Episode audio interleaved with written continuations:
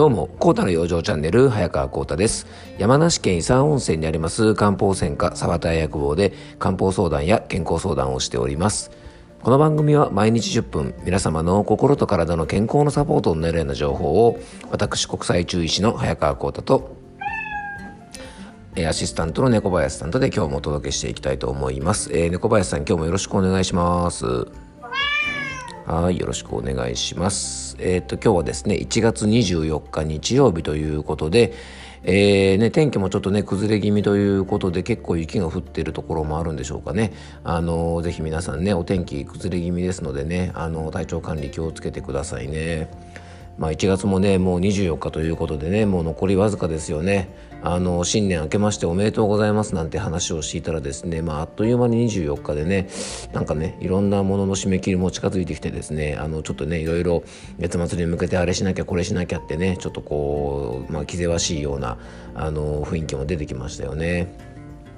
まあ、今日はね日曜日ということでちょっとねゆるいお話をしようかなと思っております。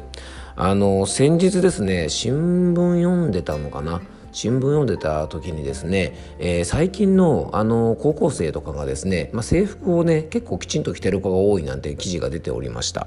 まあ当たり前といったら当たり前なんですがあの昔からですね、えっと、高校生の制服ってね結構みんな着崩したりとかやっぱねこう制服の乱れというのがですね結構高校生なんかでは多かったですよね。で髪型とかですねいろんなものが結構ねまあ奇抜だったりとかあったりしてですね割とあのそういうことが多かったんですね。で僕がですね若い若い頃って言うとあれですけどね僕が子供の頃とかからはですねまさにそういうのの全盛期の時代で、えー、ちょうどね僕昭和50年生まれなんですが同世代の方はねうんうんって思うかもしれませんが、まあ、昭和50年代からですね、まあ、平成手前のね昭和60年代ぐらいまではですねもうまさにねいわゆるあの突っ張りブームというやつでえー、テレビ番組でもですねあの僕が最近ねアマゾンプライムで見てたなんて話もしましたがあのスクールウォーズとかね、えー、不良少女と呼ばれてとかですねそういうねあのー、なんか、えー、いわゆるこう不良をねテーマにしたようなあのテレビドラマも結構ねいろいろありましていわゆるこうね突っ張りというのがブームだった時期ですよね。あの当時のこうアイドルなんかもですね結構リーゼントみたいな格好をしてるねアイドルがいたりとかあの昔のねあのマッチですね近藤正彦さんなんかもねどっちかというとちょっとそういうねあのちょい悪キャラみたいなのでね結構人気ありましたよね。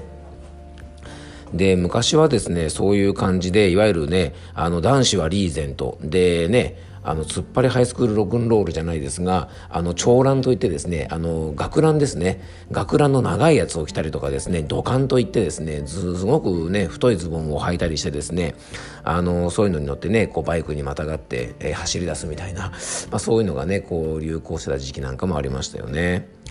でねあのその後はですね僕らの時代ですと今度ねビーバップハイスクールというねあの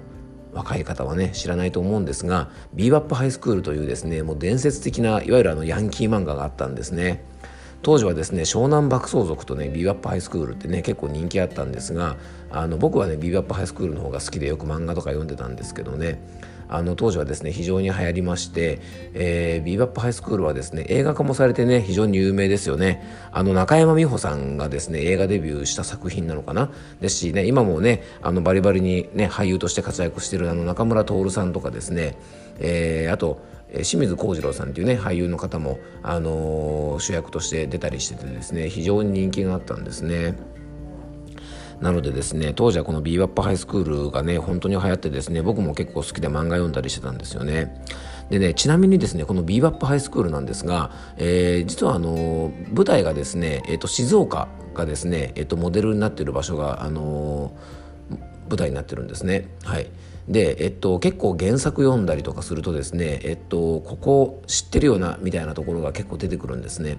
っていうのもね、えっと、僕実はあの中学と高校は静岡市内の学校に、えー、ちょっと行っておりまして、えー、ビーバップハイスクールを見るとですねあここってね、あのー、ここの高校かなとかこの場所って、えー、この市かなみたいな感じで結構ねあの分かるところがあったりしてですね非常に面白かったんですよね。まあ、もちろんね実在の学校とは全然あの違うイメージで名前だけちょっと似ててですねあの実際ねそんなにあの不良ばっかりみたいな学校ってねあのないので、えーね、名前だけこう似せてるような形なんですが結構そういうところもね読んでて面白かったんですね。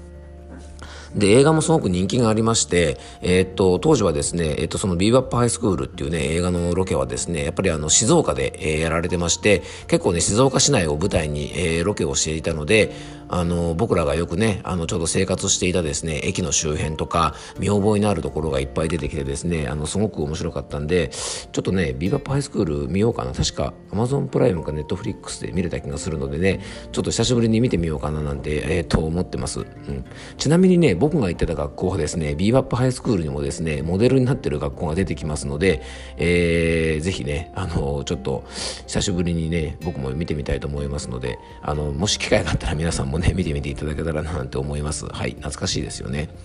で昔はですね、まあ、こういうふうにねあの制服を着崩すねあのビバップハイスクールの頃はですね短乱とかボンタンって言ってですね懐かしいなあの短乱っていうのはですね学ランの短いやつですねでボンタンというのはですねあの MC ハマーが履いてるようなズボンって言っても多分もっと分かんないですね。えっと、なんていうのかな。下がすぼんでいてですね、あのバギーパンツなんて言われるようなですね、あの、下がですね、えっと、足首のところがすぼんでいて、太もものところが太いようなですね、そういうあの、ズボンがね、結構流行ったりしたんですね。だから、ちょっとその前に流行ってたですね、あの、長乱と土管みたいなのとはちょっと違うんですね。なのでそういう時代の遍歴があったりとかですね。で今度その後ですねちょっと間が空きまして、えー、次の制服の着崩しというとですねいわゆるあの男の子はね腰パンってやつですね。もうあのおいお前パンツ見えてんぞみたいな感じでですね若いお兄ちゃんたちがですねみんなあの腰ねもうあのズボンをですねずりずりずらずらずらしてですねあのパンツが見えるような状態で歩いていたりとかねあのするようなのが男の子なんかでも流行ってましたよね。で女の子はですね昔のねあのいわゆるこうヤンキーとかね不良というのはですねあのスカートが長いね、のが流行ってた時期があったんですが、えー、いつの間にかですね短いスカートにルーズソックスというですねいわゆる小ギャルみたいな服装がね結構流行りましたよね。でその後もですねちょっといろいろ変化があったりしたんですが、えー、今はですねほとんどそういう服装されてる子がいなくてですね制服は綺麗にきちんと着る方が、まあ、かっこいいみたいなねあのそういう風潮に今はなっているそうです。でこれはねあのどういう、ことでねそういうふうになってるかっていうのをですね、まあ、ちょっとその新聞の記事なんかも見てあの考えたんですけど昔はやっぱりあの自分の個性とかアイデンティティみたいなものを出すのがですね学生の場合はそういう制服をちょっと変えたりとか髪型を奇抜にしたりとかそういう方法でですねあの自分を PR したりとか、えー、自分の個性をね PR していた、ね、あのそんな風に言われてます。だから他の人と違うよとかですね、えっと、そういう個性を出す時に、えー、そういうね制服を改造してきたりとか、えー、ちょっと面白い格好をしたりすることが、えー、非常に流行ったそうです。でちなみに僕の学校はですね、えっと、ちょっと変わったあのブレザーの学校だったので、まあ、こういうねあのいわゆるこう昔のなんかそのえー、突っ張りっぽいですね服装とかはね、まあ、あのしてる人はあのいなかったんですがうんとやっぱりね、えっと、昔はあとね制服自体があの結構学ランのところがあったりしてですね割とそういうねあのちょっと改造した制服とかが手に入りやすかったなんていうのもねあのちょっと変わった制服を着る子が多かったっていうね時代背景があったんじゃないかなんていうふうにも言われてます。で、逆に今はですね、あの、自分の個性を出したりとか、あの、特徴をね、あの、PR、外に向けて PR するのにですね、やっぱあの、SNS とかですね、そういったものでいろんな発信がもうね、あの、学生さんたちもできるので、無理にですね、なんかね、奇抜な服を着たりしてですね、あの、目立ったりする必要もなくて、自分の思いとか考えとかですね、あの、伝えたいことを、そういう服装とかね、行動とかではなくて、まあ、SNS みたいなもので発信できるようになったのもですね、えー、ま、こういうね服装の乱れとかがなくなったあの一つの要因じゃないかななんて言われてます。